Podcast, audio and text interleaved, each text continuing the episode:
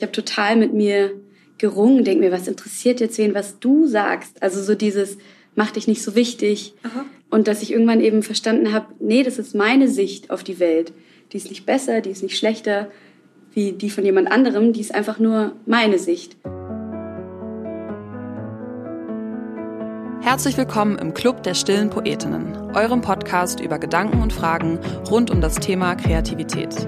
Ich bin Julia Engelmann und stille Poetinnen sind für mich Menschen, die das Gefühl haben, etwas aus ihrer inneren Welt nach außen sichtbar machen zu wollen. Sei es nur für sich selbst, als Hobby oder sogar als Beruf.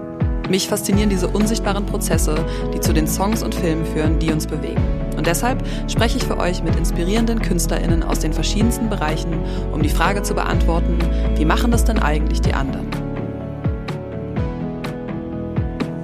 Unser Werbepartner ist auch in dieser Woche wieder Audiotheka. Das ist die App, bei der ihr im Hörbuch-Abo Audiotheka Club für 8,99 Euro im Monat unbegrenzt Titel aus einer riesengroßen Auswahl an Hörbüchern streamen könnt. Ihr kennt Audiotheka schon aus den letzten Club der stillen Poetinnen Folgen als Partner an meiner Seite. Was sich aber verändert hat, ist, dass ihr das Kennenlern-Abo ab sofort für 60 Tage statt 30 Tage ausprobieren könnt, also doppelt so lange. Alles andere bleibt gleich. Ihr könnt nach wie vor den Code STILL, also S-T-I-L-L im Anmeldeprozess für das Kennenlern-Abo eingeben und die ganzen Links und Infos schreibe ich euch nochmal in die Show Notes. Das Gute bei Audiotheka ist ja nach wie vor, dass ihr das Abo nicht kündigen müsst, sondern es sich automatisch kündigt und wenn ihr dann weiter Kunde und HörerInnen bleiben wollt, dann könnt ihr ein festes Abo abschließen. Ja, also vielen Dank an Audiotheka und jetzt geht's weiter mit der Folge. Viel Spaß beim Hören! Meine lieben Freunde der gepflegten Poesie und des heißen vietnamesischen Cafés.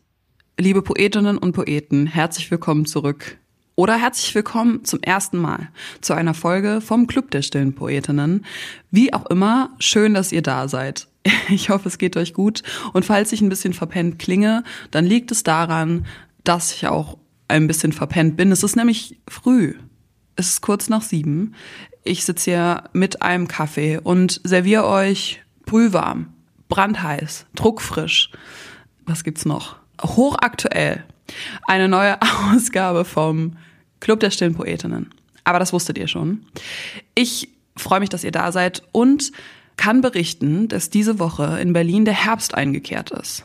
Das ist zu früh gesagt. Aber wir haben September. Der Herbst hat schon mal um die Ecke geguckt und ich habe mich prompt erkältet. und das passt auf eine schöne Weise auf eine surreale, aber schöne Weise zur aktuellen Folge. Denn als wir das Gespräch aufgenommen haben, war ich auch erkältet. Und noch mehr, glaube ich, als jetzt gerade, hört man es auch. Ich sag's, wie es ist. Es nützt ja nichts. Die Wahrheit kommt eh raus. Ihr werdet es eh in wenigen Minuten merken. Man hört, dass ich erkältet bin. Und wir müssen da jetzt durch. Ihr Lieben. Alle miteinander. Ihr müsst da durch, weil es erkältet klingt. Ich muss da durch weil es mir unangenehm ist. Aber ich habe versucht, mich zurückzuhalten und die Bühne meinem Gast zu geben. Carefor ist bei mir zu Besuch. Ich nenne sie Lisa. Sie ist auch eine Freundin von mir, wie basically jeder Gast, den ihr bis jetzt in diesem Podcast gehört habt. Und zum Glück hat Lisa viel zu erzählen und deswegen hört ihr vielleicht nicht so viel, dass ich erkältet bin. Ist auch alles nicht so wichtig. Wenn ihr mehr von Carefor hören wollt, dann könnt ihr ihr aktuelles Lied Never Ready Go hören auf Spotify und überall, wo es Musik gibt. Oder auf ihren Social Media Kanälen, zum Beispiel auf TikTok, ihre Soundserie angucken. Da sammelt sie Geräusche aus bestimmten Situationen oder Orten, zum Beispiel in Kreuzberg oder beim Fußball und baut daraus Beats und dann kleine Songs. Ich liebe diese Serie. Und am 22. September, also schon in weniger als drei Wochen, könnt ihr ihr neues Lied Sag schon hören. Ich will übrigens nicht so stehen lassen, dass der Herbst nur Erkältung bringt. Ich muss sagen, dass es mir diese Woche schon wahnsinnig Vorfreude bereitet hat auf Heißgetränke, drin sitzen und lesen, spazieren gehen, wenn es kühl ist, aber trotzdem golden beleuchtet, auf Musik hören, drin. Ich weiß nicht, ob das eine Herbstsache ist, aber ihr wisst, was ich meine. Dunkelroter Nagellack, dunkle Farben. Das Gefühl, dass Hogwarts wieder losgeht oder so. Letzte Woche gab es eine neue Kategorie im Podcast, der Club der stillen Poetinnen Küchentisch, wo ich eure Anliegen und Fragen, vor allem kreativer Natur, mit euch durchdenke und beantworte, so gut es geht. Und das gibt's auch heute wieder. Am Ende dieser Folge, wenn euch das interessiert, bleibt gerne dran. Ich hatte euch auch auf Instagram gefragt, ob ihr Fragen an mich habt und davon beantworte ich auch ein paar. Und wenn ihr selber eine Frage habt an mich, dann schreibt mir gerne an cdsp at universal-music.de. Da erreichen mich eure Nachrichten rund um diesen Podcast. Jetzt bleibt mir nur noch zu sagen, vielen Dank fürs Einschalten. Vorhang auf für Carefor. Du bist also Carefor. Mhm. Ich kenne dich als und nenne dich Lisa. Mhm. Und du bist Rapperin. Mhm Produzentin, mhm. produzierst dich auch selber, würde ich mhm. auch gerne mit dir darüber sprechen. Mhm. Bist äh, Stiftungsinhaberin und Gründerin mhm. und auch Gesellschafterin in einem Familienunternehmen. Yes. Und heute wollen wir über Kreativität sprechen, mhm. was ja ein Thema ist, das uns beide, würde ich sagen, sehr beschäftigt. Mhm. Wie fangen wir damit an? Also ich würde zuerst mal sagen wollen, mhm. dass du für mich eine riesen Impulsgeberin bist in dem Thema, wie zum Beispiel die zwei Bücher, die du mir empfohlen hast, Big Magic von Liz Gilbert und The Artist's Way von Julia Cameron. Und also ich an unserer Freundschaft das so schätze, weil du das irgendwie lebst, deine Kreativität, so, du das so bist in allem, was du machst und du mir da total viel gezeigt hast und gegeben hast und ich unseren Austausch auch total schätze, weil der mich wiederum kreativ inspiriert und vor allem das Gefühl, was du mir gibst, dass du so viel Raum gibst, dass du Raum gibst, ohne zu beurteilen. Und dadurch, dass du das machst, denke ich mir dann so, ah, so, das kann ich auch machen. Und wenn ich produziere, habe ich dir, glaube ich, mal erzählt, dass ich denke, ach krass, wie würde Julia das jetzt sehen? Und dann, ja, Julia würde sich ja sagen, mach das, ja, ist cool. Ja, so positiv und Raum geben. Also du bist da für, für mich eine totale Inspiration und es ist voll schön, dass du mich jetzt eingeladen hast, über was zu sprechen, wo eigentlich ich von dir so viel lerne. Da habe ich gerade direkt den Gedanken, dass es vielleicht ein Gespräch über Kreativität bei uns gleichzeitig auch ein Gespräch dann über Freundschaft ist auf eine Weise. Mhm. Und auch so ein bisschen die Frage, ob das wichtig ist oder was der Einfluss von eben FreundInnen, Menschen, die einen unterstützen, mhm. aufs Kreativsein ist. Mhm. Weil ich das auch voll zurückgeben kann. Also ich weiß, als wir uns das erste Mal getroffen haben, hast du mir auch ein Buch mitgebracht, glaube ich, mit feministischen Comics. Mhm. Also sozusagen, oder du schickst mir manchmal Podcasts weiter. Also mhm. ich habe das Gefühl, dass diese, dieses Raum geben oder so Support beruht voll auf Gegenseitigkeit auch. Also ich mhm. habe das auch auf eine Weise von dir sozusagen. Mhm. Ja, ich glaube, so eine Parallele, weil du sagst, Gespräch auch über Freundschaft. Aber was ich gedacht habe, so eine Parallele ist, dass in unserer Freundschaft ist, glaube ich, was ich schon angesprochen habe, dieses Raum geben also wenn ich dir was erzähle, bist du nicht so, oh nee, das finde ich blöd oder ah nee, das finde ich gut. Also dieses Bewerten ist nicht so stark da, sondern so dieses erstmal sein lassen und ähm, witnessen. Und ich habe das Gefühl, dass das auch total wichtig ist in meiner kreativen Arbeit. Also auch dieses, wenn, wenn ich, wenn mir eine Idee kommt, die auch nicht gleich bewerten, gut oder schlecht oder das kann das werden, sondern erstmal sein lassen und erstmal rauslassen und ich habe das Gefühl, dass da irgendwie, deshalb meine ich auch, dass ich von dir lernen kann, weil in unseren Gesprächen Raum ist und ich das dann wieder mitnehmen kann in meine kreative Arbeit, um mir selber darin auch Raum zu geben. Kannst du dich erinnern, sozusagen an den Moment, als das für dich Thema geworden ist oder als dir das Thema für dich aufgefallen ist? Also auch in, der, in dem kreativen Prozess mit dir selber? Mhm. Also quasi bewerten, nicht mhm. bewerten? Mhm. Ja, also ich kann keinen ganz genauen Zeitpunkt nennen, aber ganz früh war also ein Mentor von mir, Person, die mir nahesteht, hat darüber immer schon viel gesprochen und hat immer ganz stark gesagt, wer kreativ ist, ist gut, ist was wert, ist genial und wer nicht kreativ ist, ist eben ja so normalo und hat es immer so stark geteilt und sozusagen großen Wert zugesprochen, Kreativität zugesprochen. Und ich habe das früher so gehört und es hat irgendwie intuitiv nie so ganz bei mir richtig gesessen bis ich irgendwann in den letzten Jahren festgestellt habe, dass das Quatsch ist, dass manche das haben und manche das nicht haben. Ich glaube, dass wir das alle haben. Und je nachdem, also was wir, was für einen Beruf wir haben, was wir ausleben können, dass wir das in unterschiedlichen Arten ausleben, also weiß nicht, beim Kochen, beim Geschenk verpacken, also muss ja nicht unbedingt Künstlerin sein. Aber das ist was, wo ich früher mit mir gerungen habe, dieses Gefühl so, bin ich jetzt kreativ, bin ich jetzt nicht kreativ, es ist gut, wenn ich kreativ bin, es ist nicht gut, wenn ich nicht kreativ bin. Also dieses, so diese Trennung habe ich, glaube ich, stark mitgekriegt und die jetzt für mich ist die so weggeflossen, weil ich das, weil ich das nicht so sehe, mhm. sondern weil ich glaube, dass jeder Mensch das hat und, und manche ein größeres Bedürfnis haben, das auszuleben, vielleicht auch mehr Möglichkeiten, mehr Ressourcen, aber dass das in jedem von uns ist, dieses Potenzial.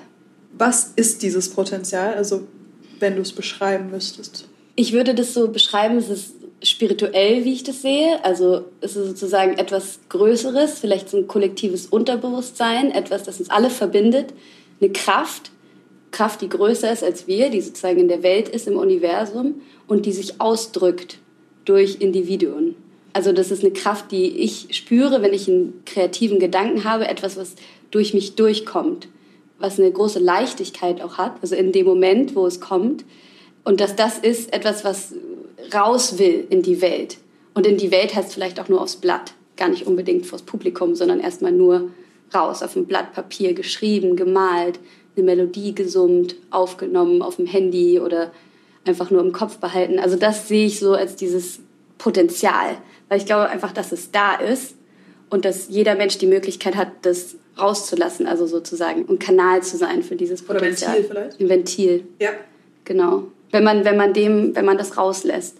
Und ich glaube, dass das oft kommt, auch nur in kleinen Sachen, wenn man eine Idee hat, wenn man eine, ich rufe dich an und sage, ah, du könntest doch das machen, wieder auf Freundschaft, wenn du was erzählst und ich sage, oh, das ist ja eine gute Idee, wir könnten ja das und das und das noch machen oder hier könntest du dahin fahren oder also das ist auch dieses kreative Potenzial für mich.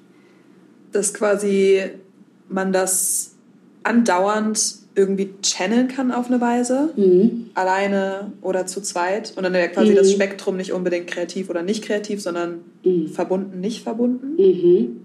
Ja, verbunden, nicht verbunden. Und ich glaube, für mich würde ich auch sowas sagen wie offen. Aha. Also wenn ich, wann bin ich offen mhm. für, wann ist mein Körper offen dafür? Und das ist, hat dann, glaube ich, auch was mit Sicherheit zu tun. Also fühle ich mich sicher mit jemandem, fühle ich mich in dem Umfeld sicher, dass meine Idee, dass ich die rauslasse? Oder habe ich Angst davor, dass die beurteilt wird?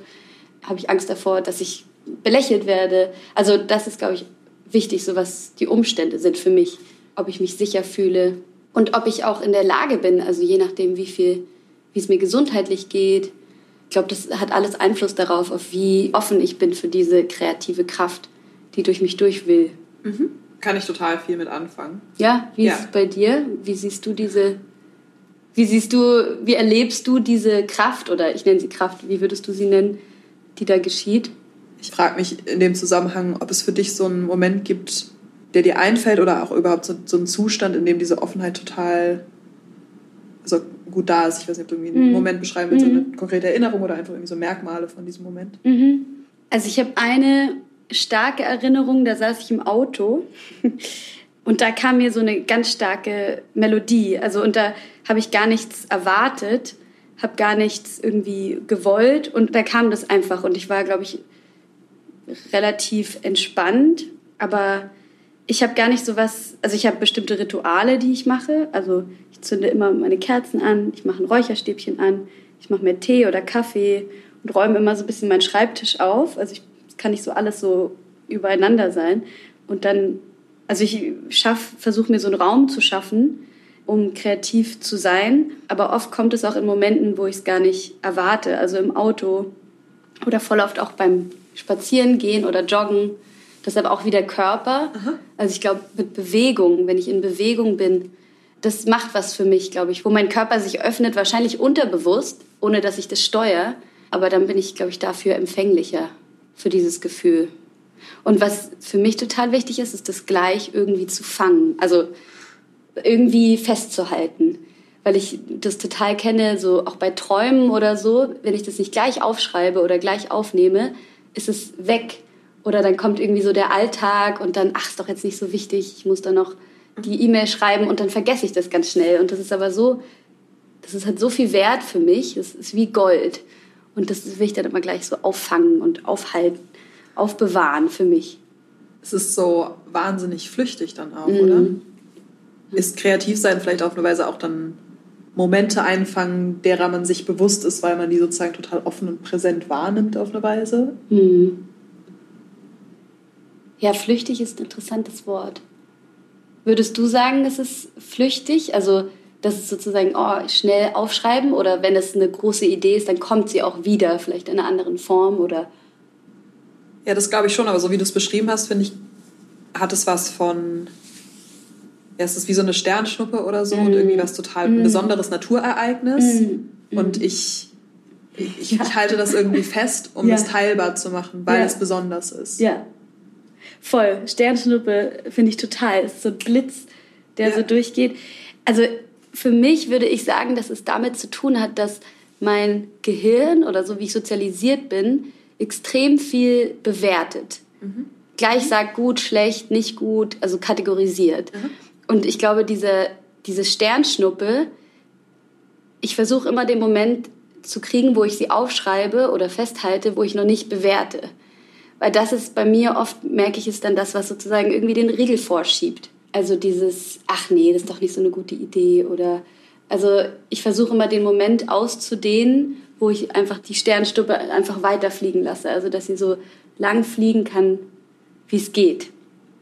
Was ja auch bei einer Sternstuppe eigentlich so ist, dass die ist ja eh toll. Ja. Ja, oder? Also es geht ja irgendwie darum, dass die Sternschnuppe, dass du die überhaupt gesehen hast und jetzt gar nicht, mhm. wie hell die war, von mhm. wo nach wo die geflogen ist, mhm. sondern einfach so, mhm. sie war da. Ja, sie war da und ich mag gern mir aufschreiben, dass ich sie gesehen habe, damit ich weiß, dass es sie gibt. Weil ich glaube, ich vergesse es auch oft und dachte nee, da war doch gar keine Sternschnuppe. Ach, ist doch Quatsch, du hast doch keine Sternschnuppe gesehen. Aber wenn ich das aufschreibe, dann am Tag danach denke ich dann, nee, nee, die war schon da die ist da. Und dann kann ich, glaube ich, da auch wieder anfangen. Und dann, also da ist eine Sternschnuppe und was sehe ich denn noch? Vielleicht sehe ich noch einen Polarstern oder noch was anderes. Und auch, also ich finde es mega schön übrigens. Und auch so ein bisschen, es lohnt sich in den Himmel zu schauen. Ja, ja, boah, ja, voll. Ja, weil man das vergisst vielleicht. Hm. Ja, ich glaube auch, weil unsere Welt oder der Alltag auch, auch man es nicht so oft sieht, dass Leute da stehen und in den Himmel schauen. Und ich weiß, dass es für mich ganz wichtig ist, mir da Raum zu schaffen. Also wenn es nicht anders geht, aber wenn ich eine Stunde habe, zwei, drei, das so zu blocken und zu sagen, egal was kommt, vielleicht sehe ich auch keine Sternschnuppe, aber mir einfach den Raum zu geben, da hochzuschauen und zu sagen, ich stehe jetzt hier für zwei Stunden und warte, dass eine kommt. Und wenn keine kommt, dann gehe ich morgen nochmal. Oder übermorgen nochmal. Aber so, wenn man gar nicht erst hinschaut oder wenn ich mir gar nicht erst die Zeit gebe, da hochzuschauen, dann kann ich sie nicht sehen. Ist dann vielleicht in diesem Bild ein Künstler, Künstlerin, jemand, der quasi eben genau das macht, bewusst in den Himmel schauen, um immer mal wieder anderen zu sagen, dass es Sternschnuppen gibt? Ja. ja. ja. Boah. Total. Also ja, und ich glaube, so die Sternschnuppe zu sehen, ähm, vielleicht sieht die ja auch jemand anderes. Ja. Also ich glaube, wir sind ja auch, also bei Kreativität denke ich mir oft, dass ich dachte, das muss so ganz originell sein. Das hat noch nie jemand davor sich gedacht und dass ich immer mehr merke, dass auch meine Ideen bauen alle auf etwas auf. Ich höre irgendein Lied und denke mir, oh, das sind coole Akkorde, die nehme ich das nächste Mal und dann fällt mir auf den Akkorden eine Melodie ein. Aber es ist also sozusagen dieses, wir sehen alle ähnliche Sternschnuppen und ich finde, es ist so no shame in irgendwie was zusammensetzen, was es schon mal gab, aber dass ich die Sternschnuppe halt anders wahrnehme und anders beschreibe als jemand anderes, der die sieht. Und dass sozusagen die eigene Perspektive einfach was Besonderes ist. Weil ich habe total mit mir gerungen, denke mir, was interessiert jetzt wen, was du sagst. Also so dieses, mach dich nicht so wichtig. Aha. Und dass ich irgendwann eben verstanden habe, nee, das ist meine Sicht auf die Welt. Die ist nicht besser, die ist nicht schlechter wie die von jemand anderem, die ist einfach nur meine Sicht. Und mir geht es gut damit, wenn ich das aufschreibe oder wenn ich es in eine Form bringe. Und bei mir ist die Form halt oft irgendwie Melodie und Text und Produktion. Weil ich merke, ja, dass es, dass es mir gut tut, dass es mich heilt, wenn ich diese Sternschnuppen in eine Form bringe. Es ist ja auch in dieser Idee von Kreativität, die du jetzt beschreibst, gibt es ja auch gar kein Limit von quasi, die hat aber schon jemand gesehen jetzt diese Sternschnuppe, deswegen ja. musst du es jetzt nicht nochmal sagen, ja. sondern so wie du ja auch beschreibst, dass man das sogar mit sich selber vergessen kann, dass man allein gestern irgendwie eine Form von Wunder erlebt hat, sage ich jetzt mal ja. in, in, Form von mhm. Kreativität. Also allein wenn man das selber schon vergessen kann, natürlich vergisst man das dann auch als, mhm. als Ganzes. Mhm. Ja, und ich glaube auch, das hat was mit Intuition zu tun. Also wie viel, wie sehr vertraue ich meiner Intuition, meinem Gefühl, meinem Bauchgefühl. Ja. Und, und ich, ich finde, dass das Aufschreiben hilft und das wahrhaftig zu machen, das in, die, in unsere Welt zu bringen. Also das irgendwie so fassbar zu machen. So, ja, das, das habe ich, ich habe mich so gefühlt oder das habe ich so wahrgenommen. Und das hat eine Daseinsberechtigung. Ob das gut oder schlecht ist, ist ganz egal, sondern das ist einfach, das ist jetzt hier. Und ich finde, wenn man, wenn man das so, wenn ich das so vor mir sehe, habe ich einen anderen Handlungsspielraum. Also kann ich anders Entscheidungen treffen und handeln, als wenn ich irgendwie gar nicht mehr weiß, ach, habe ich das so gedacht? Habe ich das wirklich gefühlt? Nee, weil so viel kommt, was das so versucht, glaube ich, wegzureden und klein zu machen. Ja, mir gibt es total viel Kraft, so bei mir zu bleiben und bei meinem, bei meinem Bauchgefühl zu bleiben. Ich finde auch, so wie du gesagt hast, das ist jetzt hier, ist ja auch das Gegenteil von Werten. Also erstmal einfach nur wahrzunehmen sozusagen. Mhm. Wer glaubst du erlaubt einem das? Also sozusagen, ist man immer die Person selber, die sich diese Daseinsberechtigung erlaubt? Mhm. Also ich jetzt von unserer Freundschaft zu reden, ich glaube, dass es total hilft. Also für mich, dass ich dich um mich habe, weil ich da spüre, okay, da ist eine Erlaubnis da, die mir dann auch wieder hilft für mein Leben. Und letztendlich ist es dann ja meine Erlaubnis für mich selber, wie viel Raum ich mir gebe weil ich auch meistens alleine bin, wenn ja. ich schreibe oder ja. Musik mache oder so. Und ja, ich glaube, es hat ja mit Erlaubnis zu tun und so eine Liebe für mich selbst. Also in dem Moment, wenn diese Idee kommt, ist eine Liebe da für das, was ich mache und für das, was ich erschaffe. Eine große Freude. Und danach kommt dann immer dieses, sozusagen in die Form bringen und dann kommen die bewertenden Augen und okay, die ja auch wichtig sind, Aha. weil es ist ja dann auch okay, wie strukturiere ich das? Mache ich einen Chorus, mache ich einen Verse? Aber ich finde, in dem Moment ist es wie so eine Liebe, die durch mich durchgeht, die auch wirklich wunderschön ist und so ein Gefühl von Ganzheit und Komplettheit, die ich dann allein haben kann und auch im Gespräch. Also es ist so eine Form von Connection, die ich, glaube ich, sonst mit mir selber haben kann, ja. die ich aber auch, so wie zum Beispiel mit dir, im Gespräch haben kann, so ein Gefühl von irgendwie aufgehoben zu sein. Es ist erlaubt, dass ich hier bin, dass ich so bin, wie ich bin. Und das ist wirklich besonders, weil ich glaube, also für mich ist es, ich muss mir diese Räume wirklich schaffen und muss mir die nehmen und schau, wo ich die, wo ich die habe, in welcher Freundschaft die habe, mit welchen Menschen die habe, ich die habe, weil es glaube ich nicht normal, dass es das überall gibt. Selbstverständlich sozusagen. Selbstverständlich, ja. das ist das Wort. Du hast ja jetzt auch allein schon sozusagen in den Sachen, über die wir jetzt geredet haben, finde ich quasi mehrere Arten von Raum beschrieben. Mhm. Also einmal sozusagen konkret dein Schreibtisch, mhm. dann eine innere Offenheit, mhm. dann Freundschaften. Wenn du so an diese mhm. an diesen Raum denkst oder an eben Räume, mhm. wie sieht da deine innere Landkarte von aus? Also mhm. welche Räume gibt es alles? Wie haben die Schnittmengen? Wie, wie denkst du daran? Mhm, interessant. Ich habe hab da so noch nie drüber nachgedacht. Mhm. Für mich ist es wie so eine Energie, die ich mitnehme. Also die kann ich in verschiedene Räume mitnehmen, Aha. in verschiedene Konversationen mitnehmen. Aha. Deshalb ist es überall möglich. Überall. Also im Zug, in der U-Bahn, beim Gehen, mit der Person, mit der Person.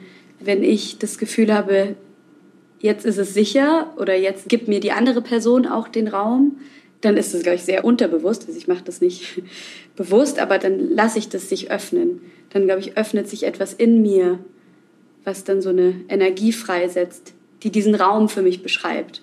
Aha. Also es ist wie so ein Mobile Home. Was ich gerade noch dachte, dass Neugierde auch diesen Raum vergrößern kann, verkleinern kann, was auch bei unserer Freundschaft sowas ist, was ich so schätze, dass wir beide super neugierig sind. Und das merke ich, dass es für mich den Raum total dehnt und aufmachen kann, wenn ich mich interessiere für, oh, das wäre doch interessant und das und das und das.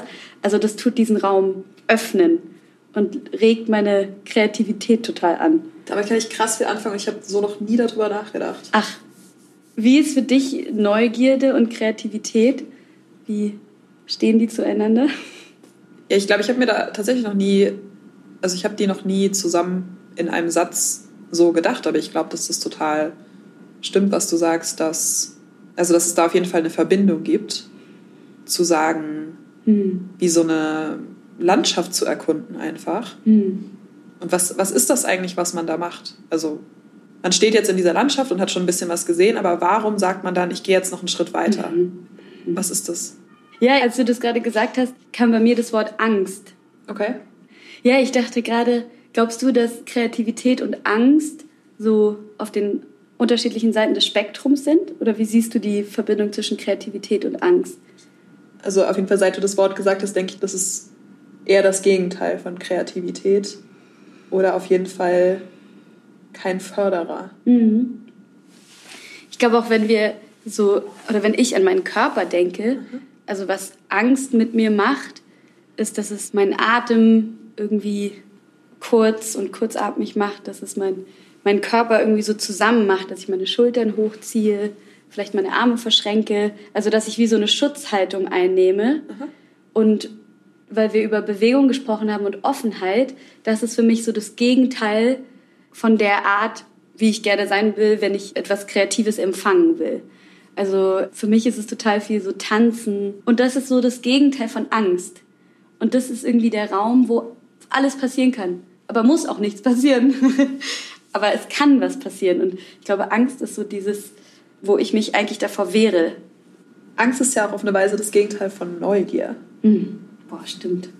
Und das hat ja auch seine Daseinsberechtigung. Ne? Also Angst dass wir Angst haben vor Sachen, ist ja sehr hilfreich, weil es uns schützt vor vielen. Aber ähm, ja, ich glaube, gerade in der kreativen Arbeit, so Angst vor, Leute finden diesen Song jetzt total scheiße oder ähm, ich hatte zum Beispiel nach dem negativen Feedback, was ich bekommen habe auf ein Lied, mhm. habe ich danach im Schreiben so, hatte ich total diese Stimme, die so sagt, ach nee, das ist doch jetzt blöd, das ist also ich habe dann immer gedacht, was jemand anderes denken würde über das. Mhm. Also bevor ich selber irgendeine Meinung hatte, hatte ich die Meinung von irgendjemandem da draußen, den ich Aha. gar nicht kenne.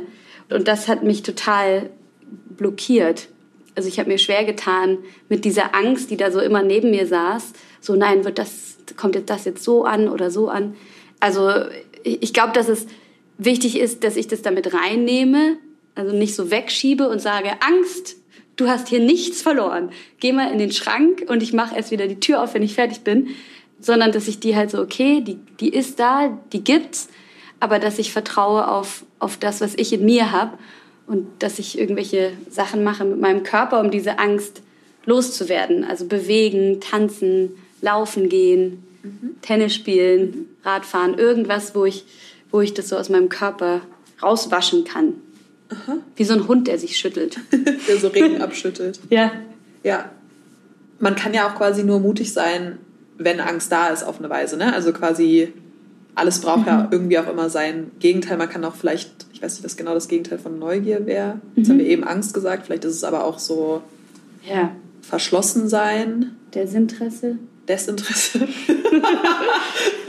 oh Mensch, du warst aber in letzter Zeit, das geht. Du warst aber desinteressiert heute. du hast gerade gesagt, dass du auf schlechtes Feedback bekommen hast oder dass da irgendwas mhm. war. Mhm. Willst du da was zu erzählen oder kommt da mhm. irgendwas? Kommt gar nichts. das, das nichts, ein Vakuum.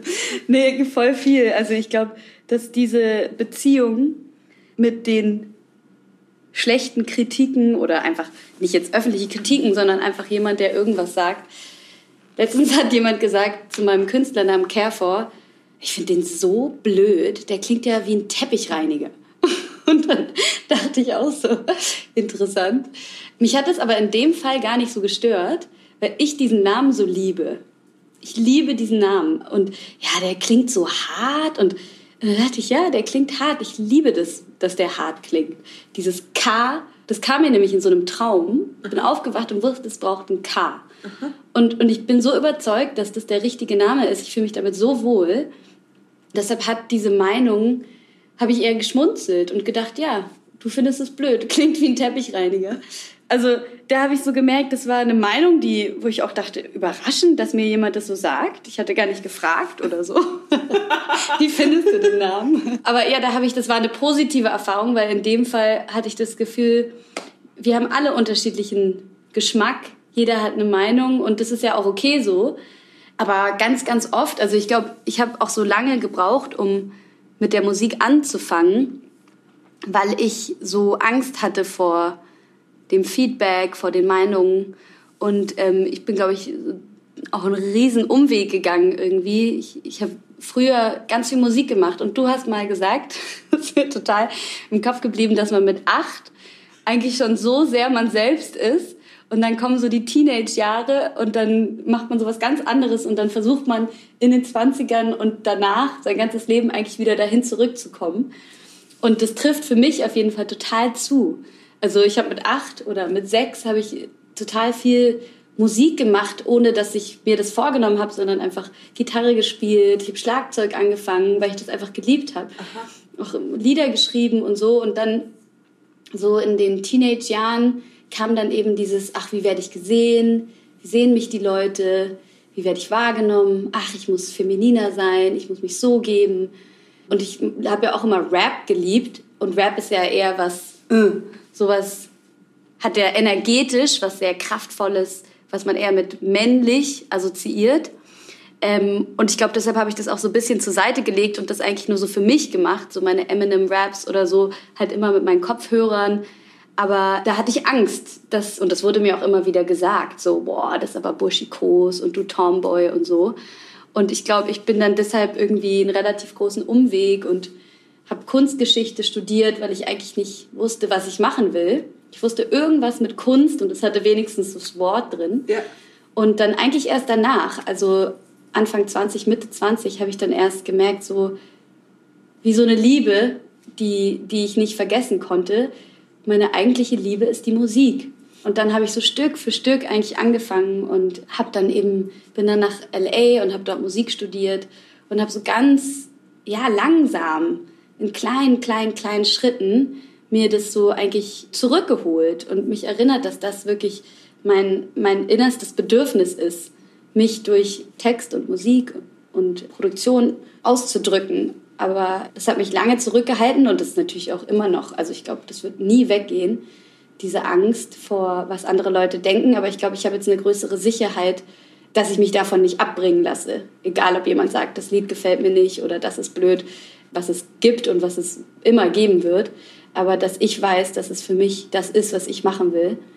Und deshalb glaube ich, habe ich jetzt einen anderen Umgang damit. Was ist die Sicherheit?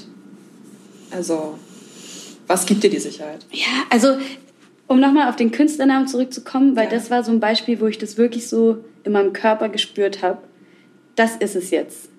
Und ich habe davor, ich habe dir ja auch, ich habe ja andere Ideen gehabt. Ich habe dir auch einige Geschichten. Julia, wie findest du das? Und habe gefragt, und wie findet ihr das? Wie findet ihr das? Und bei dem wusste ich, ich habe niemanden gefragt, weil ich wusste, das ist richtig. Und ich habe das eben so aufgemalt und so an die Wand gehängt. Also ich habe auch mir Zeit gelassen, aber ich habe das so richtig gespürt. Das ist es jetzt. Also das ist das Schönste, die Sicherheit, die, wenn ich das so selber in meinem Körper spüre, was mir auch hilft, ist schon Zuspruch. Also ich habe irgendwie anfangs, als ich angefangen habe, Texte zu schreiben, gab es so einige Leute, als ich dann irgendwann mal jemandem ein Lied gezeigt habe, so, oh, das sind aber gute Texte. Und das hat mir auch viel bedeutet. Also es war dann auch ein Produzent und dachte jemand, okay, der kennt sich aus.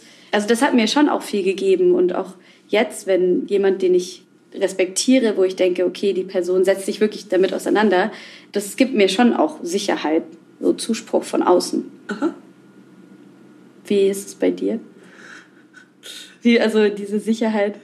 Weil ich habe dann gleich so, wenn ich das sage, denke ich gleich, ach, müsste das nicht alles von innen kommen? Also ich denke dann fast diese, dieser Zuspruch von außen, weil das ist ja eigentlich, wie ich davor gesagt habe, das kann ja schnell umschwingen. Ja. Also du kannst ja das eine Lied mögen, das andere Lied nicht. Das ist ja eigentlich auf was Unsicheres gebaut, wenn ich mich auf deinen Zuspruch verlasse. Sondern eigentlich der Wunsch, glaube ich, ja für mich, dass es von innen herauskommt. Aber ich weiß nicht, ob das so realistisch ist, weil wir leben ja in einer Welt, wo wir andauernd voneinander abhängig sind auf eine Weise, im Guten und im Schlechten. Würde interessieren, wie du das siehst mit dieser, ja, mit dieser Sicherheit, also woher du dir die Sicherheit nimmst und inwiefern du die von anderen Leuten dir holst, inwiefern die von dir selber kommt, wie du das gewichtest. Ich glaube, einmal geht es vielleicht auch sozusagen um quasi den Prozess versus das Endprodukt. Also vielleicht ist es total wichtig, auch schon im Prozess sich sicher zu fühlen und dafür Unterstützung zu bekommen. Und ich glaube total, dass wir alle einander brauchen. So genau wie du sagst, wir leben in einer Gesellschaft, in Gruppen sozusagen, mhm. im Miteinander. Mhm. Und ich glaube, dass das vielleicht auch Teil unserer auf eine Weise DNA ist, dass wir mhm. uns immer wieder gegenseitig eben an diese Art von Sternschnuppen, wie wir es schon gesagt haben, oder mhm. an bestimmte Dinge erinnern, die wir alleine vielleicht einfach vergessen oder glauben, dass wir sie nicht gesehen haben. Mhm. Was ja eine Sternschnuppe ist ja auch eine Form von Wunder. Bin mir zum Beispiel bis heute nicht sicher, ob ich einmal eine gesehen mhm. habe, weil eben auch niemand neben mir stand. Boah. Und weil das so schnell geht. Boah, krass. Das ist krass. Ja. Boah, voll. Das heißt, ich glaube, wir brauchen voreinander und ich glaube, sozusagen niemand anders kann diese, diesen Sicherheitskern für mich erschaffen. Mhm. Und das ist vielleicht auch ein komplexes Thema, weil das vielleicht auch so biopsychosozial sozusagen entsteht, also woher mhm. auch immer der kommen mag, aber auf jeden mhm. Fall, also oder wo auch immer sozusagen der Starter dafür kommt, mhm. Muss ich mich schon um den kümmern. Aber ich glaube sozusagen von jemandem Unterstützung zu erfahren oder eben mhm. Zuspruch, wertungsfreien Zuspruch mhm. oder, oder positiven Zuspruch ist wie so ein, wie so ein Wachstumsbeschleuniger. Aber ich habe auch die Erfahrung gemacht, ja, mit, mit Freunden, Freundinnen, wo ich was geschickt habe und dann entweder kam ganz lange gar nichts oder keine Antwort und dann, also dann schon, ah, okay, dann da eher nicht, nicht mehr hinschicken. da gibt's kein Interesse. Ein Echo. nee, aber so schon, weil das ist, ich habe vorhin gesagt, wie wertvoll ich das finde. Ich finde das wirklich so precious. Das ist wie, ich glaube, in dem Buch, was du mir gegeben hast, Julia Cameron, sagt sie auch, behandle deine kreativen Ideen wie ein neugeborenes Baby. Also die sind irgendeine Idee, die ist ganz wertvoll und die braucht auch Schutz am Anfang, bis sie wirklich für sich alleine stehen kann, braucht sie Schutz. Und ich glaube, da bin ich auch sehr bewusst, wen ich auswähle. Wer darf das sehen am Anfang, wer darf das hören. Ich denke auch an das Wort äh, zerbrechlich oder fragil. Mhm. Ja. Und, und auch so ein bisschen daran, dass dann Mann, ja. Frau als Künstlerin, ja. du als Künstlerin in dem Moment fast wie so ein Hüter der Idee bist. Ja. Und das ist auch, glaube ich, total wichtig, das zu beschützen. Also ich hatte einmal so eine Erfahrung an meinem Schreibtisch drüber hänge ich so Post-its von Ideen oder so. Hast du, glaube ich, vielleicht schon mal gesehen. Ja. Und ich hatte das mal, dass da eine Person reinkam und ich habe nicht dran gedacht, dass das da hing und so und dann das so vorgelesen hat und dann, ach so, und dann diese Idee, die ich da in der Früh hingeschrieben hatte und das war so ein unangenehmes Gefühl, das war wie so, als ob jemand so in mich reinguckt und ich hatte das gar nicht, hatte dafür gar nicht die Schranke geöffnet. Also ich bin seitdem total ja bewusst, wie wer da reinkommt oder dann hänge ich das ab oder mache die Tür zu, weil wenn das noch nicht fertig ist, ja, braucht es eine Sicherheit, die ich dem gebe, weil sonst kommt es auch nicht so. Also ich glaube, ich muss das versichern können, dem Gefühl oder der Kraft versichern können, dass ich auf sie aufpasse. Es ist fast wie so eine, ich weiß nicht, ob Beziehung jetzt ein großes Wort ist, aber man baut so eine Art fast ja. Vertrauensverhältnis auf mhm. zu seiner eigenen, nennen wir es, kreativen Kraft. Mhm. Fast wie eine Beziehung. Ja, ja, ich denke dann da an Unterbewusstsein und Bewusstsein, Aha. also Unconsciousness und Ego. Aha. Und weil er oft so gesagt hat, ach, das Ego und mein Ego ist jetzt im Weg und so. Und ich glaube, dass die beiden aber ganz wichtig sind. Also das Zusammenspiel aus dem Ego und dem Unterbewusstsein. Also, dass das Unterbewusstsein oder diese kreative Kraft, dieses Göttliche kommt und dann braucht es aber das Ego oder wie auch immer man das nennen will, das Bewusstsein, das Agieren in der Welt, um das zu beschützen und um es rauszubringen. Also wenn das Ego zu stark ist, mein Ego zu stark ist, dann habe ich, glaube ich, keinen Platz, dass diese Kraft durch kann. Und wenn nur diese Kraft dauernd durch kann, dann könnte ich sie, glaube ich, nicht so in eine Form bringen, dann könnte ich sie nicht mitteilen. Und vielleicht ist auch die Kreativität oder das, was am Ende entsteht, also bei dir zum Beispiel ein Lied oder eine Melodie oder eine Zeile, das Produkt aus dieser Kollaboration, weil nur die Kraft mhm. sozusagen mhm. ist ja ohne Ventil. Das stimmt, ja, genau. Also sozusagen das Ego ist dann vielleicht auf eine Weise der, der Kanal oder der, ja. das ja. Gefäß, das irgendwie eine Form gibt. Ja. So. Also man kollaboriert irgendwie. Ja, super schöner Gedanke. Das stimmt. Das ist wie so, das Ego ist schon die schreibende Hand, ja. die sich dafür entscheidet, ich nehme jetzt ein Blatt und schreibe das jetzt auf. Ja. Also dieses Zusammenspiel, dass die sich, die sich brauchen gegenseitig. Richtig schöne Vorstellung, finde ich. Ja. Ja, das stimmt. Das ist wie so einatmen und aus, ausatmen. Ja. Das so, so, wenn wir immer nur ausatmen, dann, also wenn dauernd diese Kraft kommt, aber so, dass wir auch was brauchen, was aufnimmt. Deshalb auch Pausen was anderes machen, irgendwie spazieren gehen, einen Film schauen, sich unterhalten. Also dass das wie so das, das Einatmen ist, um dann wieder aufzuatmen, wenn man sich hinstellt und in den Himmel schaut und schaut, ob man eine Sternschnuppe ausatmet. Du bist vielleicht die einzige Frau, die ich persönlich kenne, und es gibt aber auch noch nicht viele, die ich nicht persönlich kenne, die sich selber produziert. Magst du ein bisschen teilen, wie du gedacht hast, hey, ich kann auch Produzentin sein, ich kann meine Produzentin sein. Ich glaube, dass sozusagen diese fehlenden Vorbilder für mich auch ein Grund waren, warum ich das ganz lange nicht gemacht habe. Und als ich angefangen habe, hier in Berlin, habe ich mit Produzenten gearbeitet und habe gespürt, dass ich eine Vision habe fürs Ganze. Also nicht nur für den Text, sondern für, für die Verpackung um das Lied um das Arrangement und die Produktion.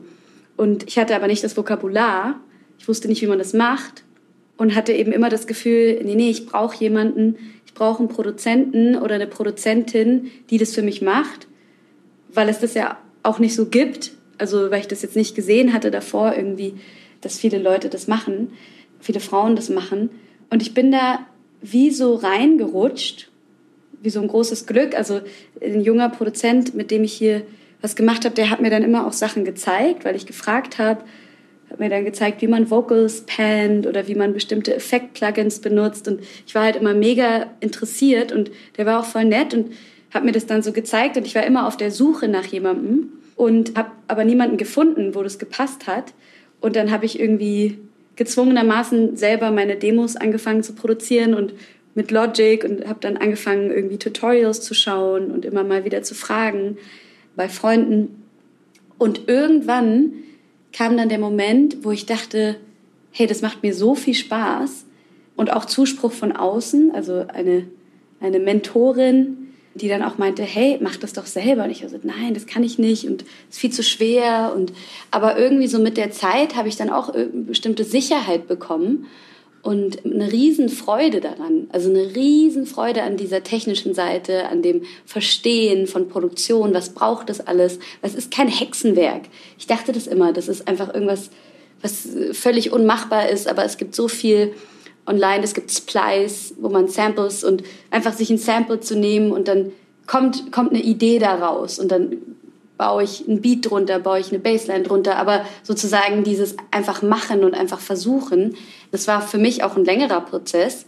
Und jetzt bin ich an einem Punkt, wo ich das so liebe, wo ich das auch nicht mehr aus der Hand geben will. Also immer lernen, immer mich weiterentwickeln, mehr verstehen. Aber dass das für mich so die komplette Klanglandschaft von einem Lied ausmacht. Also die Produktion finde ich extrem wichtig. Welche, welchen Sound nimmst du, welchen Klaviersound, wie machst du die Drums, wie ordnest du das alles an? Wie machst du die Vocals? Also für mich ist das ein Riesenteil des Kunstwerkes oder des Werkes, diese Verpackung letztendlich zu machen von, von der Message, die ich nach außen bringen will. Das ist was, was ich, glaube ich, immer weitermachen werde und wo ich mir total wünschen würde, dass irgendwie mehr junge Frauen das machen.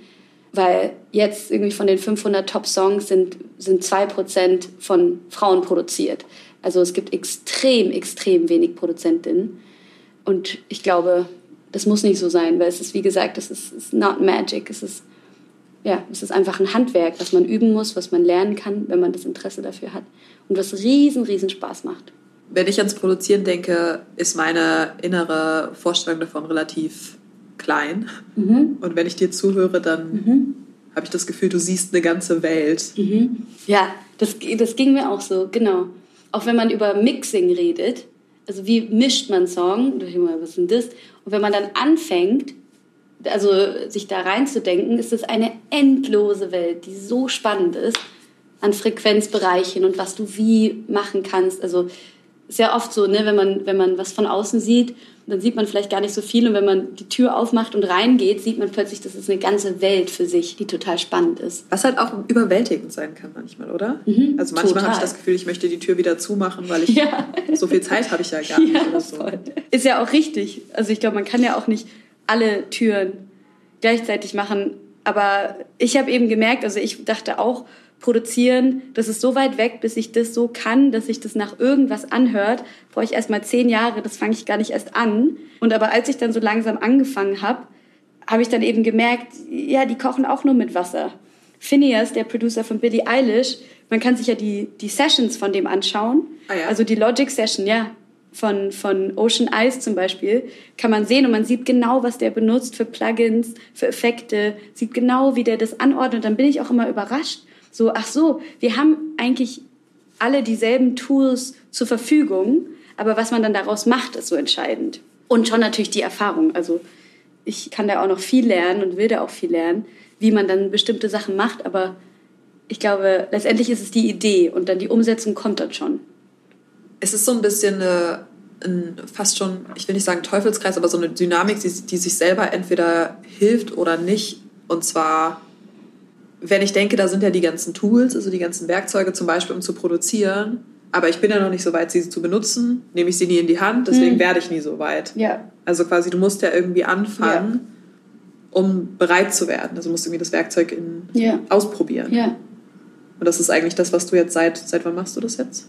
Seit 2017. Also 2017 hat der junge Produzent mir so Sachen gezeigt. Und genau, da, ja, du hast recht. Es ist wichtig, dass irgendwie man die ersten drei Tools hat. Und Gott sei Dank gibt es ja auch YouTube. Ich glaube, heute ist es viel einfacher, das zu lernen, weil wir haben ja keine riesen Mischpulte mehr, wo du irgendwie genau alle Knöpfe so drücken musst, sondern man braucht ja einen Laptop und ein Interface und ein Mikrofon. Das ist alles, was man braucht. Und Kopfhörer. Und es gibt ja auch GarageBand, was auf dem Apple kommt ja mit dazu. Und das sind, mehr brauchst du auch eigentlich nicht, wenn man, wenn man anfängt, finde ich. Also einfach mal anzufangen, wie ist das, wenn ich mich aufnehme? Wie ist das, wenn ich das nach links drehe, nach rechts drehe? Also genau, ich glaube, man muss, man muss irgendwie anfangen. Und dann, glaube ich, merkt man ja auch, ob es Spaß macht oder nicht, ob man da eine Neugier hat oder nicht. Weil, wie du sagst, manche Sachen sind vielleicht auch zu viel und vielleicht kann die Energie eher woanders hin oder vielleicht kommt die irgendwann da wieder vorbei. Aber ich glaube auch, da sich Sachen abzuschauen, zu fragen, wenn Freunde das machen, Freundinnen das machen, finde ich total wertvoll. Wenn du, also sozusagen du vor jetzt vier Jahren ans Produzieren denkst und quasi jetzt, was hat sich verändert und was hat sich auch verändert in deiner Sicht auf dich? Also als ich angefangen habe, dachte ich, ich mache das nur temporär, bis ich einen Produzenten, Produzentin gefunden habe.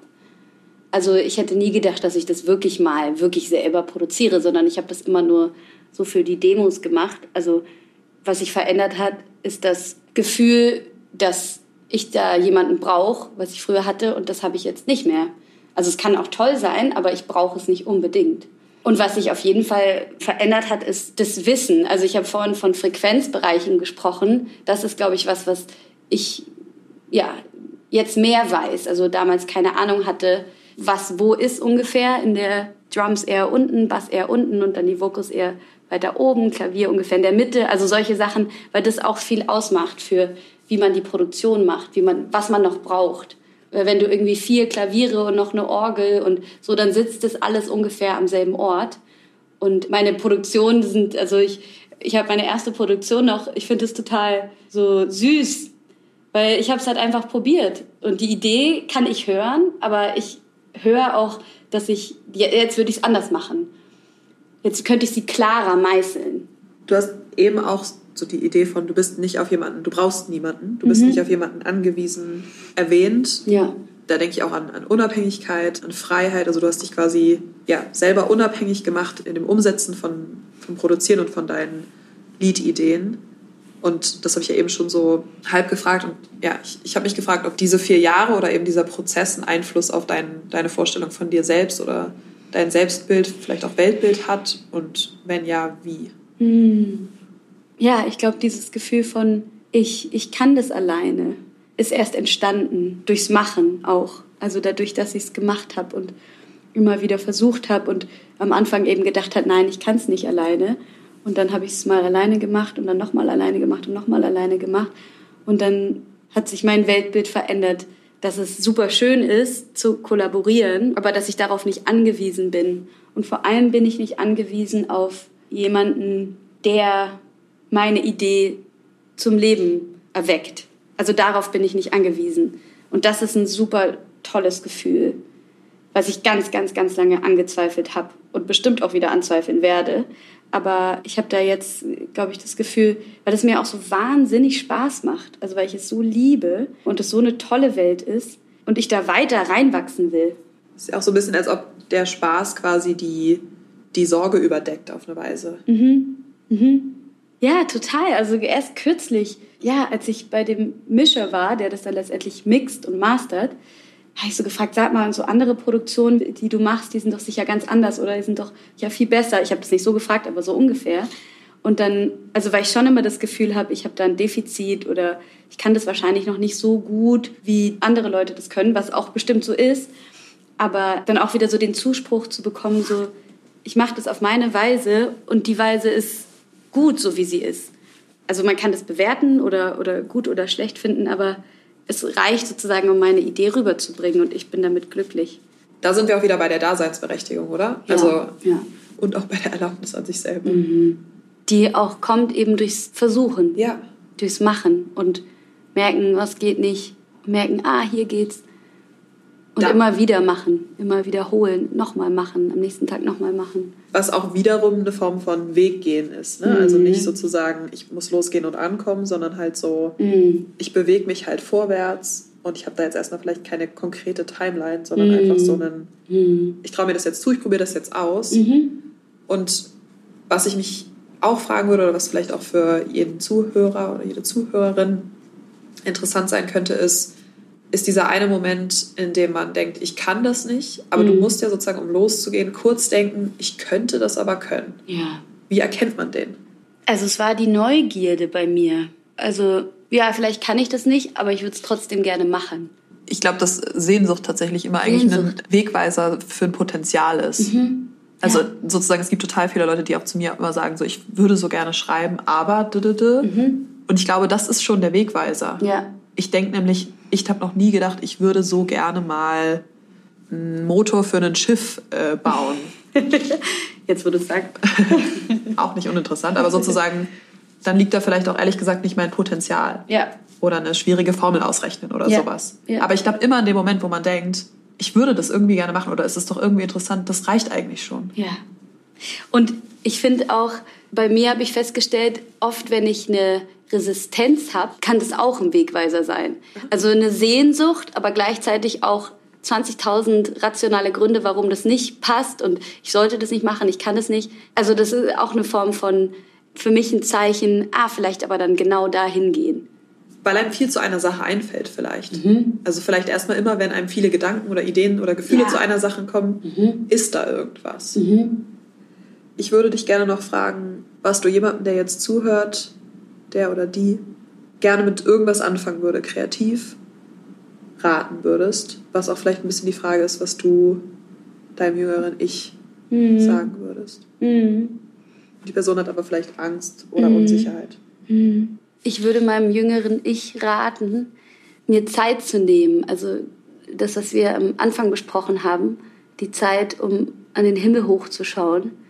Also mich ernst zu nehmen das würde ich, würde ich mir raten oder würde ich Menschen raten, die gerne kreativ arbeiten wollen, sich die Zeit zu nehmen. Und ich glaube, was ich mir auch raten würde, ist Fokus. Also weil ich oft dazu tendiert habe, irgendwie zu viele Sachen gleichzeitig und abgelenkt und sondern wenn ich mir diese Zeit nehme, auch wenn es nur 20 Minuten sind, aber dann in diesem Zeitraum das Handy weg und wirklich, dass ich das zu 100 Prozent mache. Ein echtes sich drauf einlassen, sozusagen. Ja, ja. Und Vertrauen. Vertrauen, dass in den 20 Minuten das passiert, was passieren soll. Wenn es ein Wort ist, was ich schreibe oder vielleicht gar nichts. Oder vielleicht drei Gedichte, also dem, dem Raum zu geben. Gibt es irgendwas, das wir vergessen haben zu besprechen oder das du unbedingt noch sagen möchtest? Was ich unbedingt noch sagen möchte, ist, wie wundervoll du bist und wie sehr ich dieses Gespräch genossen habe. Und ja, wie viel Spaß es mir macht, darüber zu reden. Also, dass in unserem Gespräch so Kreativität, dass ich das wie so erlebt habe, über was wir gesprochen haben. Also diese Landschaften erkunden und ja, dass ich mir das gerne beibehalten will für, für den Rest des Tages und für den Rest der Woche. Kann ich total viel mit anfangen und ich hätte das Gefühl, dass ich jetzt Lust habe, so in den Himmel zu starren und zu schauen, ob es da eine Sternschnuppe gibt. Ja, ich auch. Vielen Dank für deine Zeit und ja, dass du so viel mit mir und uns mm. geteilt hast. Mm. Bis ganz bald. Vielen, vielen Dank. Danke, dass du mir den Raum gegeben hast. Richtig gerne. Bis bald. Bis bald. Tschüss. das war's von der aktuellen Folge und damit herzlich willkommen zum Club der stillen PoetInnen Küchentisch. Schön, dass ihr noch dran seid.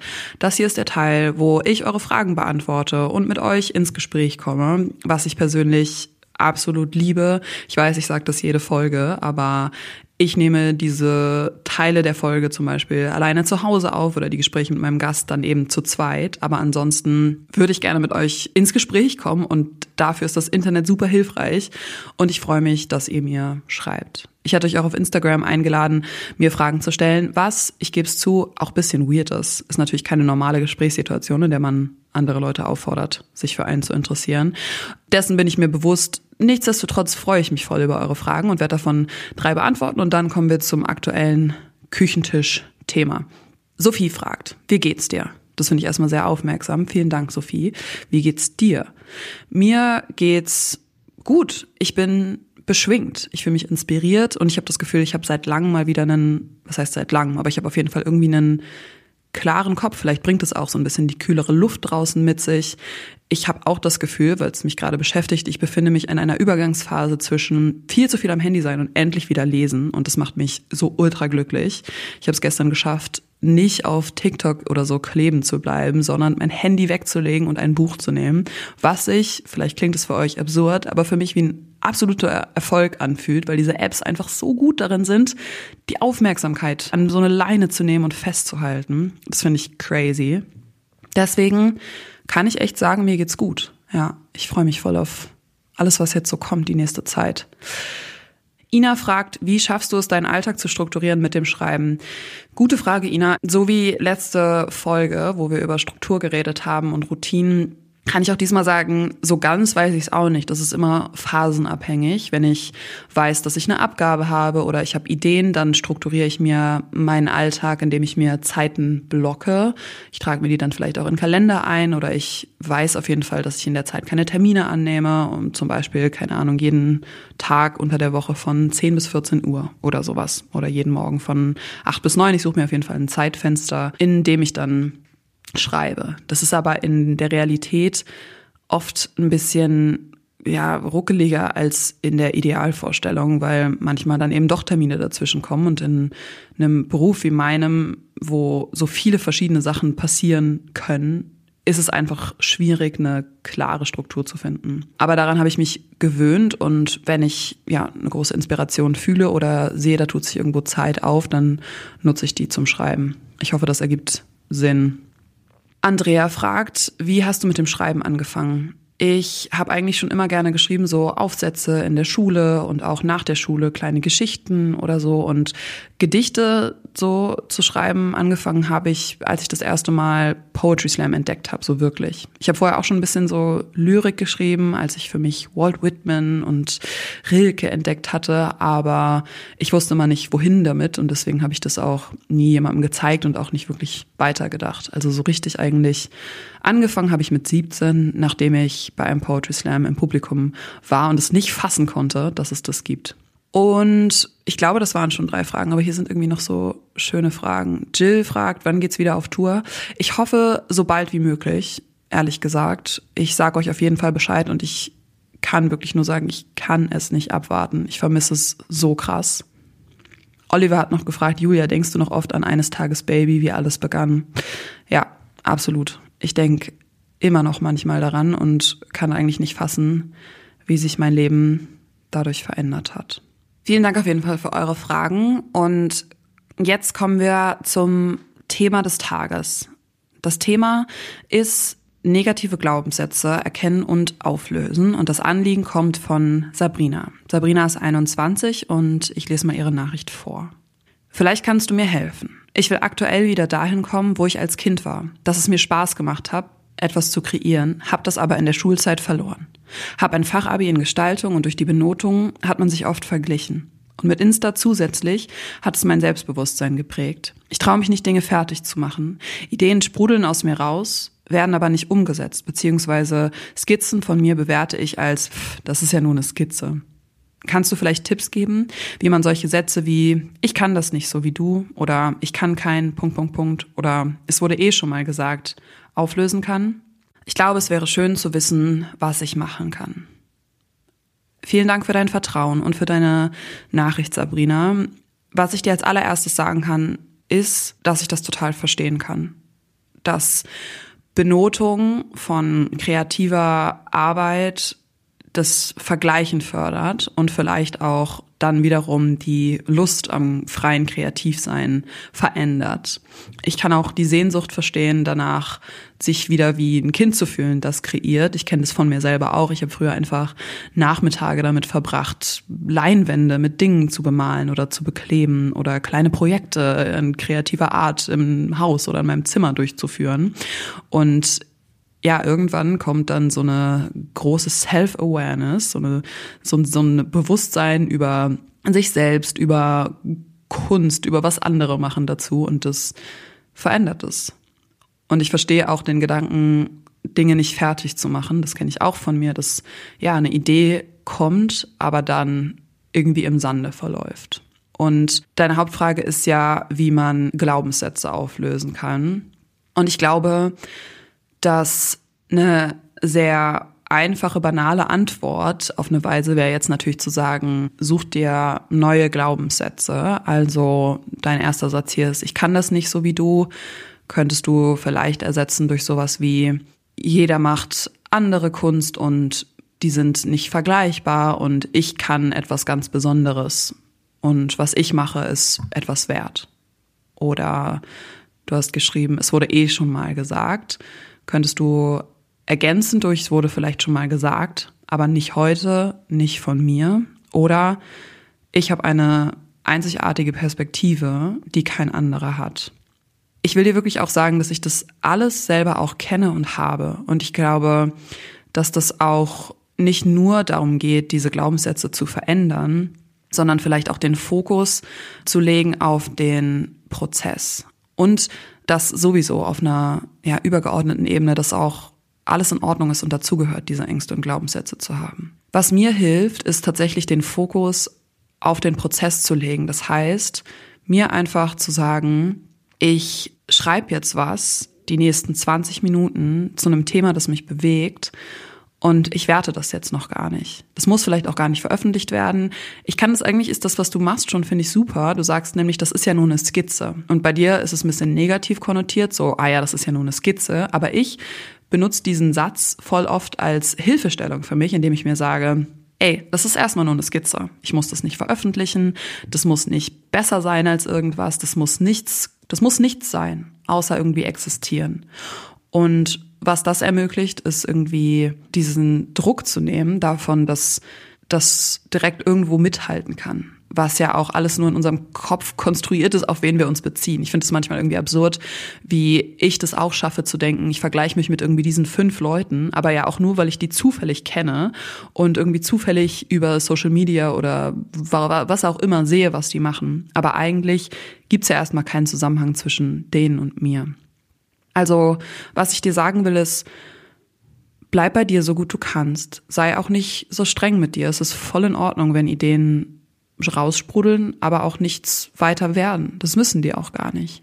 Vielleicht kannst du deine Ideen als Einladung sehen, kreativ zu sein, als Feedback an dich selber, wie kreativ du bist. Und ich glaube, deine Frage und dass du dich damit an mich gewendet hast, zeigt auch, dass du da eine Lust hast und eine Sehnsucht zu kreieren. Und ja, ich glaube, das ist eigentlich alles, was du brauchst. Ich will aber wirklich nochmal komplett hier unterstreichen, dass ich das auch habe. Ich habe schon acht Bücher veröffentlicht, ein Album, mehrere Konzerte gespielt und trotzdem habe ich auch manchmal Angst, was zu sagen und Angst, dass ich das nicht gut genug sagen kann und Angst, dass das jemand anders besser kann und Angst, dass ich mein Talent verloren habe, falls ich mal eins hatte, Angst, dass ich auch nicht ausdrücken kann, was wirklich in mir vor sich geht. Aber ich glaube, das gehört alles dazu. Du bist nicht alleine damit und lass dich nicht unterkriegen von diesen Gedanken. Glaub nicht alles, was du denkst. Und ja, ich bin voll gespannt, was du kreierst. Und wenn du magst, halt mich, halt uns doch gerne auf dem Laufenden, wie es damit läuft. Das war's für heute vom Club der stillen Poetinnen Küchentisch. Wenn ihr auch eine Frage oder ein Anliegen habt, dann schreibt mir gerne auf Instagram, auf der Club der stillen Poetinnen Instagram-Seite oder meiner oder an cdsp at universal-music.de. Ich wünsche euch eine schöne Woche und wir hören uns nächsten Samstag oder nächstes Mal. Tschüss! Das war's für heute vom Club der stillen Poetinnen. Vielen Dank fürs Zuhören. Ich freue mich über euer Feedback auf Instagram, da gibt's den Club der stillen Poetinnen auch. Schreibt mir gerne eure Fragen und Erkenntnisse und Geschichten zum Thema Kreativität. Und jetzt noch kurz Werbung in eigener Sache. Ich freue mich sehr, dass ich bald endlich mein zweites Studioalbum mit euch teilen kann. Es heißt Splitter und ihr könnt es jetzt schon überall vorbestellen.